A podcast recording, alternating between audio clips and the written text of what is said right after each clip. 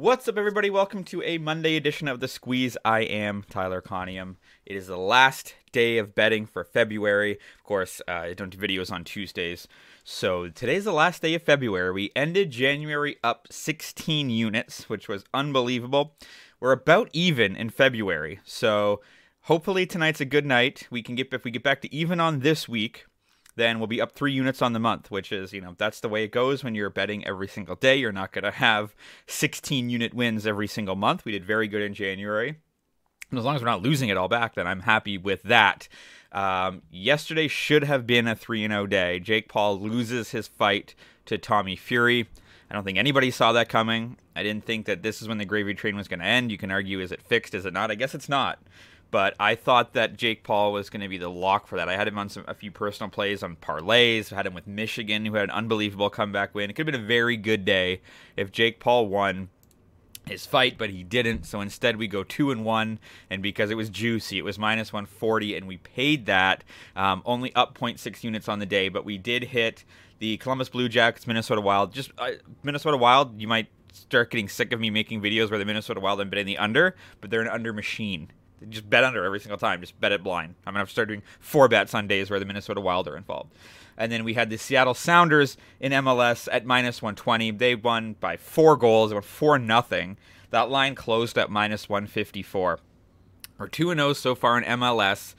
Um, and full disclosure, I'm not a massive MLS fan. I followed TFC sort of in the background for a few years. I want to get into it this year, especially with the League Pass on Apple TV. But I think there might be some money to be made here. I'm not sure how, especially early on, how, how sharp these books are going to be. Because again, Seattle minus 120 on the money line, won by four goals. So We'll see. But let's end February on a good note. Two NBA bets and an NHL bet. We're going to start in two of these bets, Boston and Philly, are based on the ending of their game this weekend. If you saw it, if you didn't, incredible game. Uh, Jayson Tatum hits a three pointer with 1.6 seconds left. Joel Embiid launches from his own free throw line and it went in, but it didn't count. But it was an unbelievably close game, and I think because of that game, that's going to be a catalyst for this game now. Starting with Boston at New York. Celtics come into this best team in the East, 44 and 17, 20 and 10 on the road. The New York Knickerbockers are 35 27. They are 17 and 15 at home. Jaylen Brown is not going to play in this game for personal reasons. I'm still taking the Celtics minus two and a half. That's minus 110 at FanDuel. The Boston Celtics have won nine of their last 10, sorry, eight of their last 10 games, three in a row at Philly, at Indiana. This is the last game on the road trip before they're at home to Cleveland next up. And look, the New York Knicks, They've won eight of their last 10 games as well. They've won one, two, three, four, five straight. Beat New Orleans, at Washington, at Atlanta, beat Brooklyn, beat Utah. Don't care. It's the Boston Celtics. I think they're going to be flung forward by that Jayson Tatum buzzer beater win. Derrick White is expected to fill in for Jaylen Brown. It's a decent enough replacement. Celtics are 5 0 ATS playing on one day's rest. 5 0 ATS versus a team with a winning record. 7 1 ATS in their last eight overall. And like I said, you can look at the next two 4 0 1 ATS in their last five. They're at home. Overs five and one in the last six meetings. What does that mean? Celtics are five and two ATS in their last seven meetings in New York. You can call this more of a gut bet, a gut feel bet. Celtics are 33 and 27 ATS this season. Knicks have also been good. This is gonna be a great basketball game. Excited to watch this game tonight. But the way the Celtics played against Philadelphia, they are at this point looking to make a run, win the Eastern Conference, get into the playoffs. Give me the Boston Celtics minus two and a half or minus 110 at FanDuel. As I mentioned, I think the loss is going to cause Philadelphia to project themselves forward. I think that's going to really piss them off, especially Joel Embiid. I think that's what's going to bring them to the forefront, and I'm going to take them minus six against Miami. Now, when you look at this, Miami not as good as they were supposed to be this year. They're 32 and 29, only 13 and 19 on the road. Philadelphia comes into this 39 and 20, 24 and 9 at home. This game is being played at Wells Fargo in Philadelphia. The uh, Miami Heat have lost four straight games, lost at Charlotte, lost at Milwaukee, lost at Brooklyn. This is now the last game of their road trip at Philadelphia. Not a fun place to end your road trip whatsoever. Coming off the loss to Boston, previous to that, the 76ers had won six straight Memphis, Cleveland, Houston, Brooklyn, New York. Uh, Heat are 0 and 4 ATS in their last four, 0 and 7 ATS in their last seven after allowing 100 or more points, 0 and 7 ATS in their last seven after scoring 100 or more points, and they're 0 and 5 ATS following a straight up loss. You look at Philadelphia, 4 0 ATS in their last four home games, five and one ATS in their last six games overall. They've played really well against teams with a losing record. And then you look at the injuries. No injuries to report for Philadelphia. And then you look at Miami. Kevin Love questionable. Tyler Herro questionable. Kyle Lowry out indefinitely. Jovic early March maybe. And Miami's offense is ranked dead last in the NBA, number 30 at only 108 points per game. Field goal percentage is 29th. Their three point percentage is 28th. Their rebounds is 20s. They're ranked 26th. This is not a good basketball team. This is not what we expected whatsoever. I like for Philadelphia, they're back at home.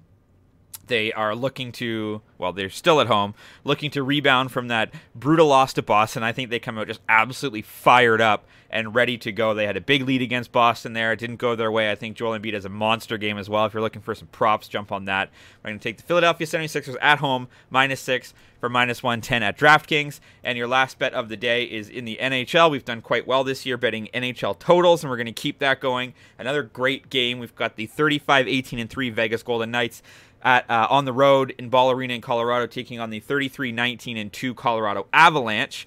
Vegas very good on the road, 17-5 and 3. Colorado very good at home, 15-9 and 1.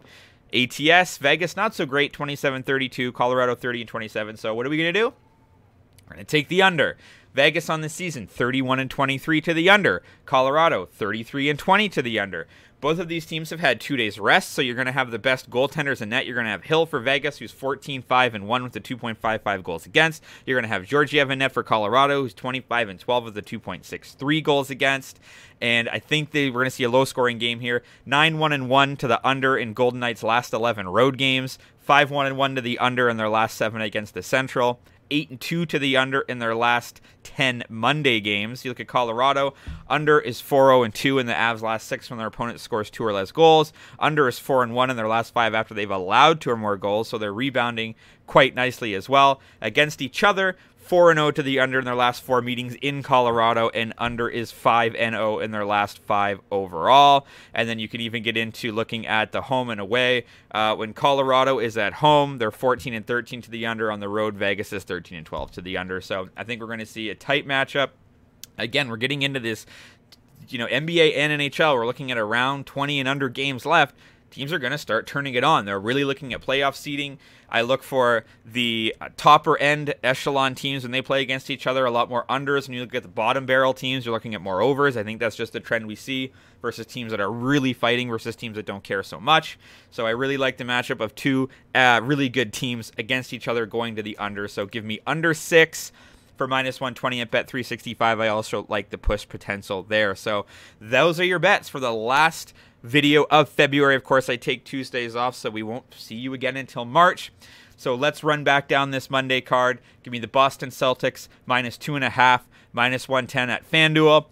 Give me the Philadelphia 76ers minus six for minus 110 at DraftKings. And give me Vegas and Colorado to go under six for minus 120 at Bet365.